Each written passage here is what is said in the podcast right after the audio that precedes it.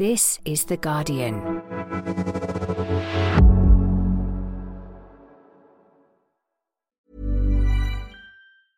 Introducing Wondersuite from Bluehost.com. Website creation is hard, but now with Bluehost, you can answer a few simple questions about your business and get a unique WordPress website or store right away. From there, you can customize your design, colors, and content.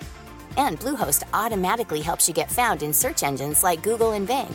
From step-by-step guidance to suggested plugins, Bluehost makes WordPress wonderful for everyone. Go to bluehost.com/wondersuite. Finding your perfect home was hard, but thanks to Burrow, furnishing it has never been easier. Burrow's easy-to-assemble modular sofas and sectionals are made from premium, durable materials, including stain and scratch-resistant fabrics. So they're not just comfortable and stylish; they're built to last. Plus, every single Burrow order ships free right to your door. Right now, get 15% off your first order at burrow.com slash ACAST. That's 15% off at burrow.com slash ACAST.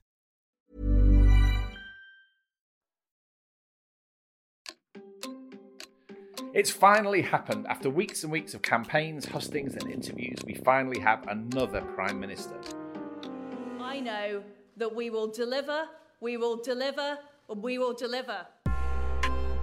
We're in the Palace of Westminster, near the House of Commons chamber, where Liz Truss has just finished her first PMQs with Keir Starmer. It wasn't hard for him to pick holes. How on earth does she think that now is the right time to protect Shell's profits and give Amazon a tax break?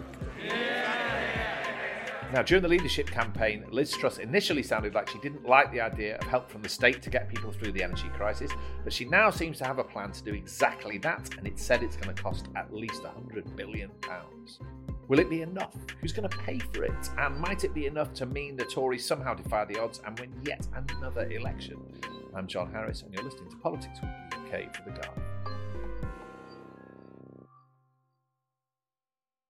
Joining me today are Pippa Crerar, have I pronounced that correctly? You have, Crerar, yeah. The Guardian's new political editor and the Guardian columnist and writer Gabby Hinsliff. Hello to you both. Hello. Hi. Um, Monday, September the 5th, was a big day for politics in the sense that Boris Johnson disappeared at the sunset and Liz Truss took over. It was also a big day in millions of lives because kids were going back to school. It was my daughter's first day at big school. Oh. Was it a momentous and important occasion for either of you? Yeah, well, my, my middle child went to secondary school for the first time, See, which, was in a, same which boat. was a big moment. And yeah, his little sister lamenting the fact that she's the only one left at primary school. So that was a bit of an emotional mm. moment too.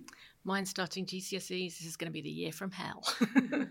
It's a long time since I was at school, but I've got sort of ingrained in me from then this sort of anxiety about this time of year, as if everything's going to go profoundly wrong. This year, I'm actually correct. I love this time of year. I love this time. It's all new pencil case. I, yeah, I'm such a swot. I'm a new pencil case. Absolutely. Slightly worried you've got the wrong shoes. Those are my memories of school. Yeah, I think I find it quite a relief, if I'm honest. Does that make me a terrible parent? Because after No, six or seven ditto. weeks of the kids being around, much of it spent working as well. But in this in this brave new world where we kind of managed during the summer recess to have kids at home and work, it's actually quite a relief to send them back. Those last two days, or three days, or a week of summer holidays, you know, that last bit. You've run out of ideas. There's nothing left to do. Everyone hates each other. It's time to clear the house. My mum always used to say, only boring people get bored. Right, talking of everyone hating each other, let's talk about the Conservative Party um, and the fact that Liz Truss has just taken over. Pippa, I wanted to ask you this is all your fault, isn't it? this this turn of events whereby yet another Prime Minister has walked. You broke the story of Dominic Cummings' illicit trip to Durham during lockdown, broke, broke subsequent stories about Downing Street parties. Your fingerprints are sort of on this particular phase of history, aren't they? Well, once in a blue moon, I get cornered by a Tory MP who says something similar, not normally in as favourable terms as, uh, as you're putting it, John. And my response to them is that there was only one person responsible for Boris Johnson's downfall, and that is indeed Boris Johnson. And when he took over, we all knew that he had some issues with, how shall I put it, relaxed relationship with the truth. And I thought that if anything was going to bring him down, it would be that. And that's how it turned out. When you got that first story of the famous Dominic Cummings trip to Barnard Castle With and The Guardian. that, with the Guardian, let's just big ourselves up as well. How much pushback was there? I mean, people really busting a gut to try and kill the story. It was really interesting because throughout the whole thing, that that number ten operation, which subsequently changed, with with Dominic Cummings obviously at its top, and then he and then he left ultimately. Uh, they obfuscated, they denied, they even lied about what had gone on. And subsequently, I've been told that they didn't know either, and actually Dominic Cummings didn't really get want to get into it. Said, "I'll deal with this. It's fine. No one's going to be bothered about wow. this." And then, of course, subsequently, he was dragged in for this meeting with Boris Johnson, and they sat down, down and tried to thrash it out and come up with a strategy. And we all saw the result in terms of the uh, that rather remarkable press conference in the Downing Street Garden. But for about six to eight weeks before, myself and Matt Weaver, who's the Guardian reporter I was working with at that time, were asking questions of government, and it was like meeting a closed door and a locked door, in fact, and that they wouldn't give us any sort of background guidance or information or anything. So it was definitely a sort of an uphill struggle to get that story out. Feels like a hundred years ago. Does it feel like that to you now? It really a does. Long, long I mean, there's that old adage: a week is a long, like, long time in politics. Well, you know, at the moment, it's like five minutes is a long time in politics. Things change so fast. Talking of which, today we will be talking about the new Liz Truss government, what it will look like, sound like, and what it's going to offer or not. We'll also be talking about what some people, not me, you understand, call Trussonomics. How will the new Prime Minister meet the cost of living crisis? Will she slash taxes and somehow grow, grow, grow? So, let's talk about Liz Truss's new cabinet who's in, who's out, and what this tells us. It's amazing to think to me that Liz Truss is the only remaining member of the cabinet who was in the cabinet under David Cameron. Out go all the Sunak supporters. It's just another great convulsion, Gabby. It is odd, isn't it? It's a huge degree of churn, and it makes for quite an inexperienced cabinet. You know, James Cleverly as, as foreign secretary. You know, normally that's a sort of old greybeard's job for someone who's practically in being put out to pasture, and instead you've got someone who's literally been in cabinet for about five minutes over the summer. You know, it's a huge leap. There is a sort of there's a lost body of knowledge or, or kind of you know institutional experience that's gone. And that's been happening for ages actually because you after brexit you know had a big clear out of people who were associated with cameron and a big clear out of remainers from government and then the number of prime each prime minister we've churned through you know their favourites have kind of gone with them. For for the scale of the crisis we're facing put it that way there's a lot of quite novice ministers and to take your point about Cleverly being the Foreign Secretary, I mean, it seems like only a matter of weeks ago he was the only Tory at Tory conference who would speak to me when I was running around with a microphone. That's how junior he was. And now, he's, now. and now he's the Foreign Secretary. Were you surprised by any of the appointments, Pippa? I think we'd been so well briefed Liz Truss and the number 10 team have kind of received these plaudits for it being a very tightly managed reshuffle. That's because we knew who everybody was going to be. So there was none of that sort of last minute somebody sitting on a sofa for four hours and refusing to budge because they didn't get the job they wanted or walking out in great disgust and mouthing off about the Prime Minister. I guess the main surprise, if you want, the big sort of takeaway for, for me was not who was in the cabinet, but who was left out. And Liz Truss had been under such pressure um, and had had approaches from so many parts of her party to try and form a, a, unity cabinet. In fact, Number 10 themselves said that she was going to plan, one of the first things they told us was that she planned to have a unity cabinet. And what they say is that, well, we've got you know, five Tory leadership candidates because we've given Kemi Badenoch a job and we've given Penny Mordaunt a job and so on. But obviously, they haven't given Rishi Sunak a job, even if he wanted one. And there's been this big clear out of, of literally every single senior Sunak supporter. And one cabinet minister put it to me that, well, we can't have somebody in the cabinet that's going to be sent out to defend the government when they've previously mouthed off, not just about Truss personally, but also about her policies, because literally every single interview they do, they're going to be asked about that. And there's a degree of truth in that. But given the scale of division that currently exists in the parliamentary party, she's got some major work to do wooing those MPs back. And if she could have produce any sort of olive branch at this point when forming her cabinet, then that might have been a good idea. I don't know for those people, but certainly for anyone looking in, there was something very provocative about about chunks of this cabinet reshuffle. I mean, when you see Jacob Rees-Mogg being put in charge of the government's policy on climate change, when there is a stack of cuttings, Gabby, that high, in which he disputes the very idea of climate change, it is like that's kind of waving it in your face a little bit. Yeah, I think that was the, the standout shocker for a, lot of people. Interestingly, actually, she's also put in Graham Stuart as um, as climate minister underneath Rees-Mogg, um, which is a much more uh, conciliatory appointment. He's you know he's he's an MP for a part of East Yorkshire, which has tons of offshore offshore wind. You know he's got a much stronger environmental sort of record than Rees-Mogg. It's as if he's been put in there to to balance things a little bit. So I wonder if we'll see a few more junior ministers who sort of balance the load a bit. What I was surprised by actually, or struck by, was that Kemi Badenoch and Penny uh, Mordaunt, as, as, as people said, have both got jobs, but they're rubbish jobs, really.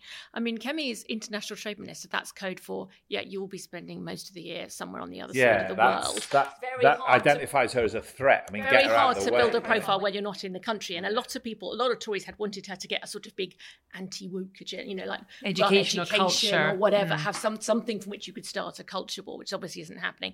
And Penny Mordaunt, leader of the Commons, okay, so, I mean, she's here, but it's a bit of a housekeeping sort of Did you see her face though in the pictures? well, she- they sent out Yes. these little Twitter profiles with these portraits of all the cabinet, They did. and Penny Mordaunt looked utterly miserable in hers. Tom Tugendhat looks at it looks like he's at a funeral as well. I mean, okay, he's becoming security minister, maybe like party hats are not the order of the day, but he would have liked foreign secretary job and isn't getting it. Now, something that's been talked about a great deal, with good reason, is that none of the great four offices of state, so called, are held now by a white man. Liz Truss is the Prime Minister, Kwasi Kwarteng is the Chancellor, James Cleverly is the Foreign Secretary, and I miss one out, and Suella Braverman is the Home Secretary. There's the four. That is quite striking, isn't it? And it sort of asks awkward questions of the Labour Party. No, no doubt about that at all. Yeah, absolutely. And uh, you know, I think it's. I think there are many senior Labour figures that feel actually really quite embarrassed about that. And you know, they sort of say, "Well, you know, we had couple of acting leaders in Margaret Beckett and Harriet Harman, and we've got Angela Rayner as our deputy leader, and you know, the top four jobs we've got Lisa Nandy who's mixed race and David Lammy who's black. But let's face it, it is not the record that the Conservative Party has had. Theresa May at PMQs today was sort of taunting the Labour Party about this. She said this. May I congratulate my right honourable friend and welcome her to her position as the third female United Kingdom. Can I ask my right honourable friend, why does she think it is that all three female prime ministers have been conservative? There's one slightly awkward fact, which is that the post of, of um, Minister for Women seems to have almost sort of anonymously blurred into Minister for Equalities, and that's um, Nadhim Zahawi is now the Minister for Women. It's well, he's the minister, he's cabinet minister for equalities. I mean, that's a job that hasn't evolved. It was invented by New Labour as, as a cabinet women's minister job. Is that meant to send out a sort of anti-woke signal I don't way? know that it's meant to send out an anti-woke signal, but I think it's got something to do with. I think it there's a particular brand of Tory feminism which Liz Truss really, really taps into, which is different from Theresa May's, which is absolutely about saying, "I don't want to be seen as a woman. I just want to be seen as a person getting on with the job." And what the Prime Minister's official spokesman said repeatedly was that she believed that the public felt it was more important to see through actions how the government would support women, citing, for example, the Domestic Violence Offenders Register and other policy areas rather than a title of a job. Now, obviously, there's very varying degrees of opinion on that, including job, how to amongst the the party. I've never worked here. I come here very, very occasionally. I've never had many dealings with senior politicians, and you both have. So here's a question: What's Liz Truss like? Good fun on a personal level. You know, if I yeah, she is. We're in a corridor in the House of Commons. This is literally a corridor. Every time it's a different selection of people. One minute it's a journalist I admire, the next minute it's a team of security personnel. Who's going to come next? Just makes it exciting. Perhaps they can chip in. Sorry. What was We should try that. We should try that. Do you want to join? Here we go. Who's this now? What is Liz Truss like? What's Liz Truss like? Tell us. What's Liz Truss? Yeah, Determined, um, measured. that's good. Okay, there's two adjectives to throw on the pile. From, from the Daily Mail. Okay, well he'd know. What's she like? She's good fun on a personal level. I mean, As well she's as being got, determined. yeah, as well as being determined and all the rest of it. She's got a sense of humour. You know, she doesn't take herself enormously seriously. All of that. Um, She obviously does. She's ended up being the prime minister. No, but It's got to some take people- yourself some people- when you say takes off, some people are incredibly pompous with Yeah. it, and she's not incredibly pompous with it. She's she's made a habit of cultivating journalists um, from the start, which is possibly one reason why she is where she is now. People always expect. Find it weird when you describe a politician as likable and think, but I don't like her policies. How can you possibly? How could she possibly be a nice person? You know, actually, most politicians are quite good at being charming. That's their job. Getting elected is getting people to like you. Apart from Andrew Bridgen. Uh, yeah, he's already put his letter in, probably. Um, I shouldn't say that. I don't know. Um, no I think you can guess. she absolutely is driven. But what I think is really interesting is that while she's very ambitious, it's not the sort of ambition that you might expect from somebody as Prime Minister. It's certainly not the sort of ambition that Boris Johnson displayed, which was a kind of ambition for ambition's sake. He wanted the top job so he could be the main man. With her, it's much more about proving herself. And she's had her whole career, people kind of underestimating her and, and criticizing her, many of them many of them questioning her intellectual. I was saying the most awful things about her. Dominic Cummings said that she was as close to crackers as any politician he'd ever met, which is an awful thing to say about anybody. All that sort of thing, and questioning her abilities in in office and all of that. And so for her, it feels like it's ambition to prove herself and to prove, crucially, her naysayers wrong. And I think by achieving this role, by becoming the most powerful person in the country, you know, she's kind of done that. Talking of which, it's fair to say, uh, without going down the Dominic Cummings road, when you watch Liz Truss, or certainly when I watched her at Hustings, and I watched the leadership acceptance speech, and I, I, felt this watching PMQs on Wednesday. She's not the smoothest performer. I mean, you have to check yourself for a certain amount of misogyny and all that. Like, is it because she's a woman that I'm making these criticisms? But she's not fluent. There's a sort of fluency missing from her political that's, performance. It has nothing to do with whether she's a woman or not. But I think there are two Liz Trusses, really, in that there's the Liz Truss that delivers speeches or pre prepared sound bites of the dispatch box and they do sound quite wooden, despite the preparation that's obviously been put in. They're a bit stilted. She kind of pauses at the wrong moment. There's big gaps, and people aren't quite sure whether to laugh or applaud or yeah. whatever else, how to respond. And then there's the Liz Truss, this sort of public persona that we've seen over the course of the leadership campaign, which is in interviews and in Q and A's with audience members at some of the hustings, where she's much more able to talk off the cuff, much more able to come up with a sort of like a unprepared witticism and have a sort of bit of banter almost. And she seems much more natural in that sort of environment. So I think they will think, her people will be thinking quite carefully about what what public places they put her in. You can imagine her Tory conference speech going down badly because she's not good at that sort of delivery. Yeah. But you can imagine her doing a sit down with a journalist and actually it coming across quite well and quite naturally. So yeah, but the big theatrical set piece occasions are the ones people judge you on, right? I mean, that's the stuff that gets clipped for the news and all that. I'd worry less about the sort of because you're right. I mean, you get a lot of attention for a party conference speech, and everyone gets very excited about it. But does it determine how people vote general election? No. I think what I would worry a bit more about with Liz Truss is those moments when, as prime minister, you have to kind of rise to a huge national moment that you weren't expecting. You know, Theresa May with Grenfell, Tony Blair with the death of, you know, Princess Diana. It is a formal occasion, but you're having to engage, to judge the tone exactly right and to engage with what people feel and somehow articulate what everybody's feeling. That's uh, the kind of thing that I think she's really going to struggle with. As Boris Johnson walked off into the sunset, or I think he said he was going to crash land somewhere in the Pacific like a used booster rocket or whatever he said. Um, Rude way to talk about the telegraph. I, I, haven't had the benefit of a classical education. Now there's Liz Truss, actually, as well as I understand it. He made that reference to a Roman called Cincinnatus. Cincinnatus. yes. Well, I haven't. I've just been covering Boris Johnson for a long time. I was going to say, I've heard this story before. You've heard this story before. I've heard Boris Johnson refer to Cincinnatus or Cincinnatus, maybe Gabby, I think it is, um, many, many occasions. The difference is, is that this time he um, was referring to the part of this Roman emperor's life that he returns to the plough, returns to his farm, leaves high office, and and sort of gets back to his roots. So you know the, the departure, if you like. But for many many years, when he was London mayor and he was had his eye on the, t- the prize of number 10 and wanted to become prime minister, he'd refer to the bit that happens after, which is when Cincinnatus gets called to return to Rome and to return to high office. So actually, the re- the, the reference to Cincinnatus isn't necessarily all about departure. No. It can oh. also about still be about having your eye on the top job. Let me say that I am now like one of those booster rockets that has fulfilled its function, and I will now be gently re-entering the atmosphere and splashing down invisibly in some remote and obscure corner of the Pacific. And like Cincinnatus, I am returning to my plough. And I will be offering this government nothing but the most fervent support. That's why I brought this up in relation to Liz Truss, because it is said, and you can almost feel it actually, that Boris Johnson will be a sort of presence somehow eh, as she takes the reins and things begin to unfold. And there'll, there'll always be some sort of implied suggestion that, that the world may align such that Boris Johnson tries to return. You know, he's he's sort of keeping an eye on everything. So he's going to make Ted Heath look like a gracious loser. I think. Yeah. I mean, it's going to be like a sort of endless sulk. the one, if I was Liz Truss, the one thing that would cheer me up is the constant talk about, oh, could he come back? Could he come back? You know, the circumstances in which he comes back are only if Liz Truss fails, goes down in flames, it's all terrible. So now what happens then? Most likely Liz Truss loses the election. Do we really think Boris Johnson wants to come back and be leader of the opposition? Yeah. That's just work. There's no fun in that. That's just like a massive, hard, tedious slog. The problem is, is that Liz Truss doesn't have time on her side and she literally has a matter of weeks to make sure that her energy plan is the right one to help people. And if it doesn't, she will, I mean, it's the single biggest issue facing her.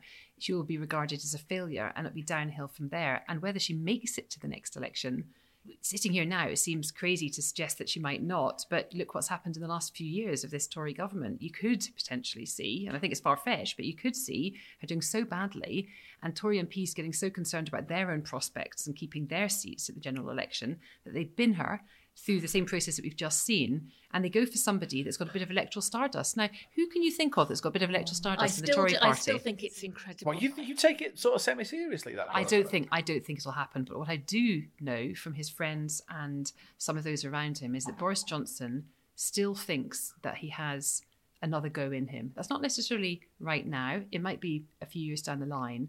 But he thinks he's been cut off at his prime unfairly. Yeah. And while his friends may think he's deluded, that's the word they used rather than me. He seems to be think that that's still in him. Okay, let's pause here for a minute. Up next, we're going to be talking about Trussonomics and trying to work out what her plan to keep people warm this winter is actually based on.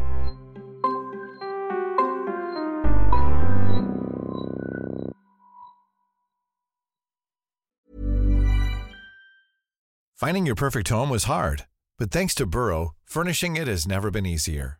Burrow's easy to assemble modular sofas and sectionals are made from premium, durable materials, including stain and scratch resistant fabrics. So they're not just comfortable and stylish, they're built to last. Plus, every single Burrow order ships free right to your door. Right now, get 15% off your first order at burrow.com slash ACAST.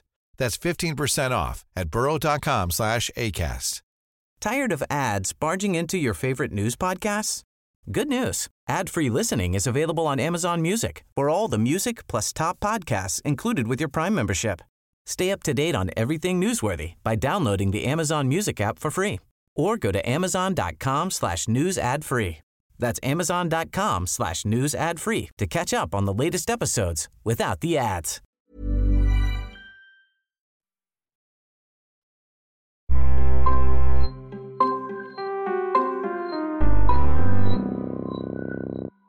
Welcome back. Right, momentarily, let's talk about the world beyond politics. Something very weird happened on Monday. I don't watch daytime TV usually. I don't watch it at all, truth be told. But um, I know from my Twitter feed that on that day, on this morning, with Philip Schofield and Holly Willoughby, they had a spinning wheel quiz, and one of the prizes was having your fuel bills paid. We'll pay your energy bills. Got a thousand pounds as well. So this is energy bills, I think, for four months if it stops on that. Nice. Uh, so how are your how how are your energy bills? Are you a bit worried about it all? Oh, major. Yeah. Are you? I've got I've got one of these prepayment meters, and it's absolutely murder. Oh God. Right. Well, let's hope it lands on one of those then. Whatever, Right. you're going to win some money, so Here we don't go. worry. That's- Here we go. One way, one way or t'other. Here we go. Round and round it goes. Where it stops, nobody knows. It's oh! your energy bill. That's something from dystopian fiction, very Hunger Games. You wonder what else might be on future spinning wheels. A visit to a GP, perhaps.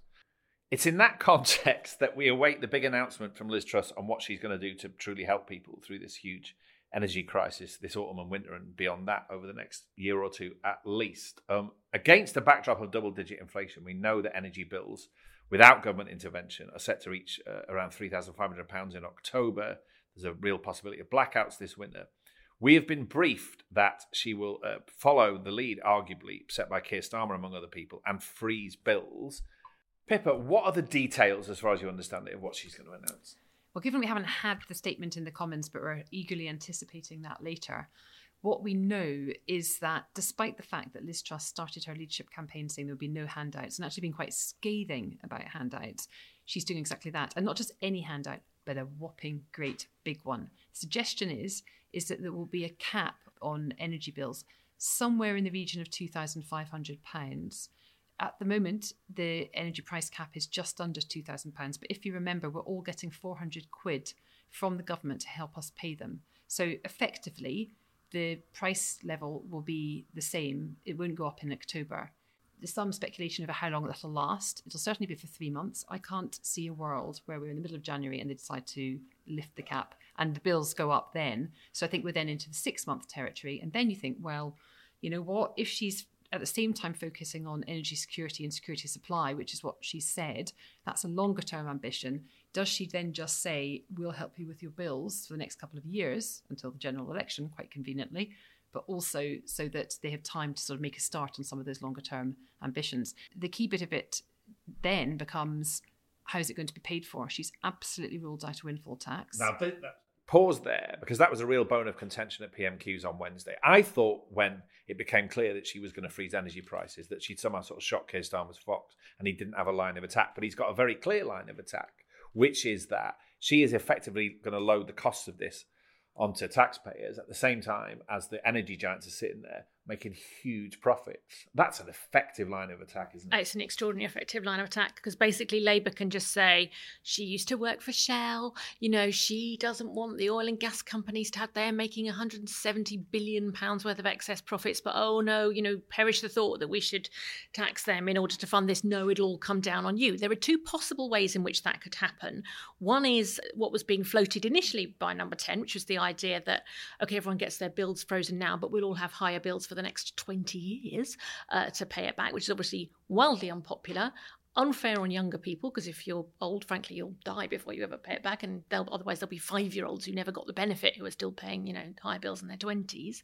The other option is that they load more of it onto general government borrowing, and don't load quite so much of it onto bill pays, which would be a lot more popular, but you know, at some point, do the markets panic that you're you're ramping up all this debt? But if you look at the size of the package, and when we're talking about maybe 130 billion, that's at the moment, maybe more, maybe if you add tax cuts on top, maybe I don't know, you know, we could be looking at 170 billion upwards too, and you're looking then at kind of that's about the size of the we're getting into the realms of the NHS budget size. You know, this is not something that you find down the back of the sofa.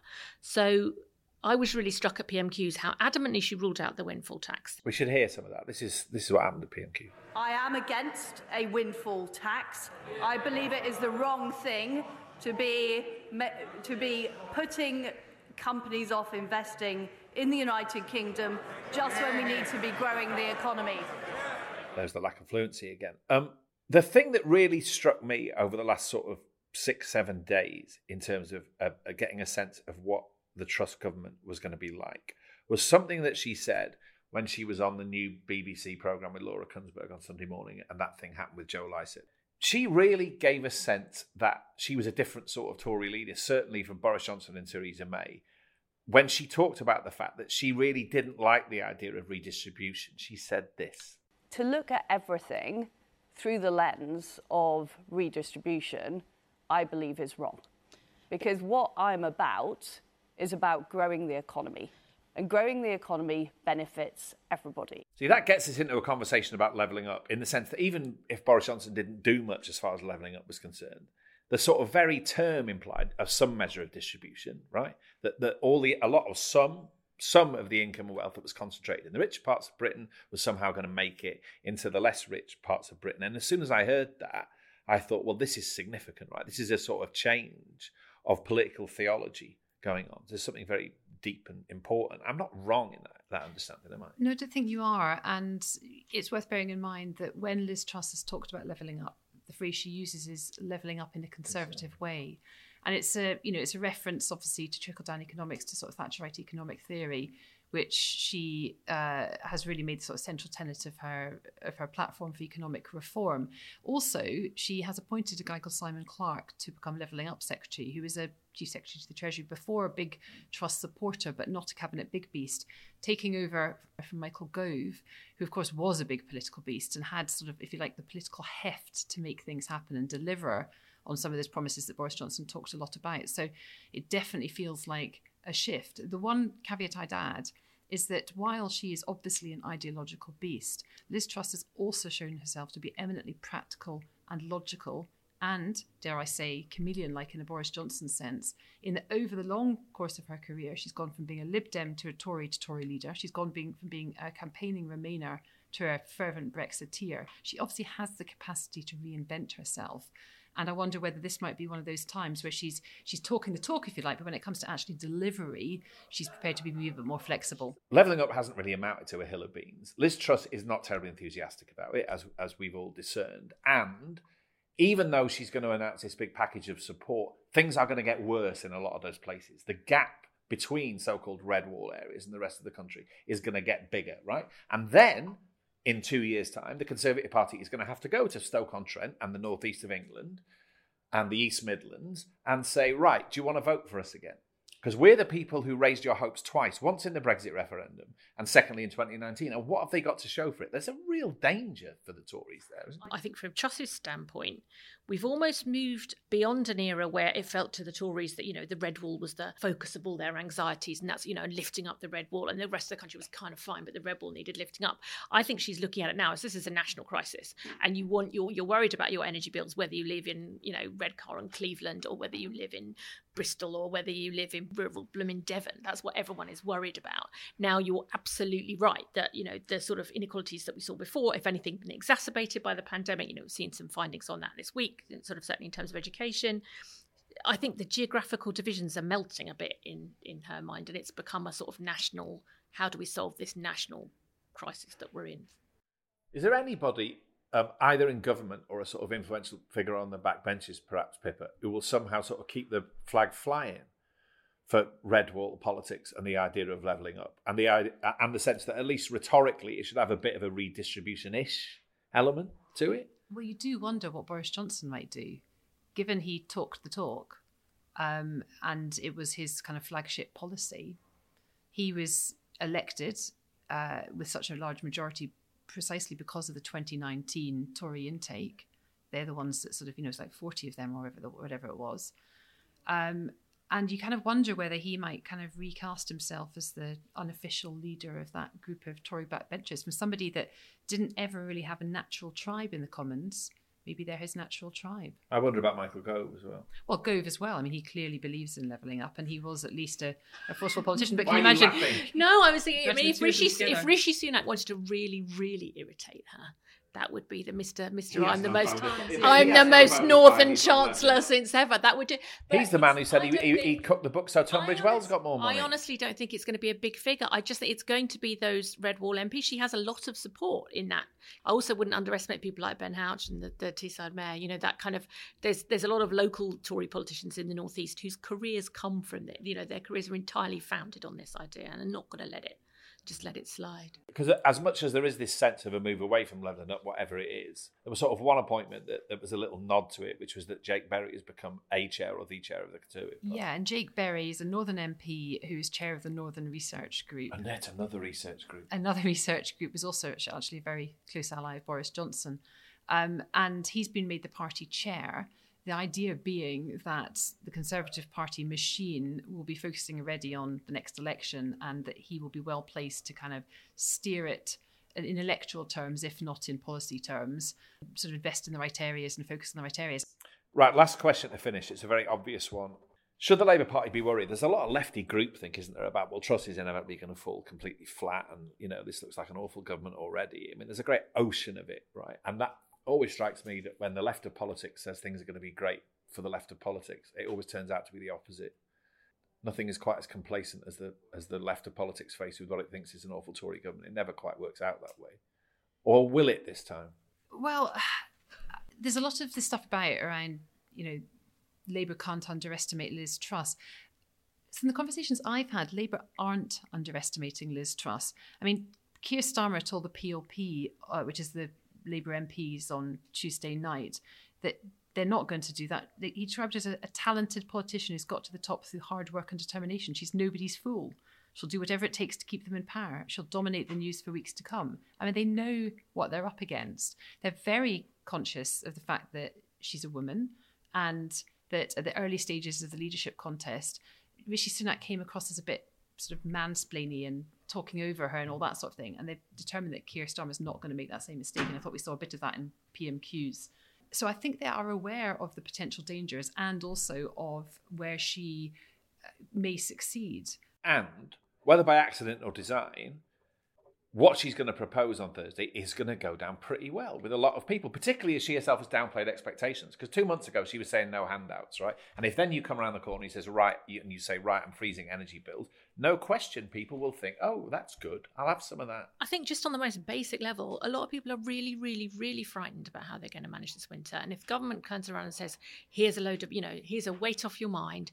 You don't have to. You're not. You're not going to be paying six thousand pounds for your for your energy next April." The natural reaction is, "Oh, thank God for that." You know, it's relief. It was the same with the furlough scheme, which wasn't is it? exactly the same. And you forget, you know, you forget actually that that Rishi Sunak resisted furlough for a couple of weeks, and there was this kind of terrible hanging in the balance feeling. We've all forgotten that now because it happened. If you throw 130 billion at it, you're going to get some kind of growth. I would think there is a possibility of a sort of quick sugar rush of you know economic recovery that comes from just propping things up for that long and it may not be sustainable and it may all collapse in a sort of pile of debt and too much borrowing and sort of you know some kind of great black wednesday type thing but what if she holds it together just long enough to win another election and then the collapse comes the other side of it that's what i think labour's got to worry about Politics has arrived at a sort of fascinating, mind bogglingly contradictory point, hasn't it? That this person is a sort of self styled small state Thatcherite conservative. The first massive thing she's going to do is to spend 130 billion pounds of public money on a textbook case of uh, interfering in the market. Life comes at you fast. Thank you both for joining us today. thank you Thanks for having me.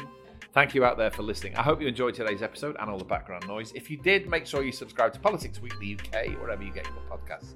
This episode was produced by Frankie Tobi, the music is by Axel Kacoutié, and the executive producers are Maz Ebtehaj and Cole Jackson. See you next week. This is The Guardian.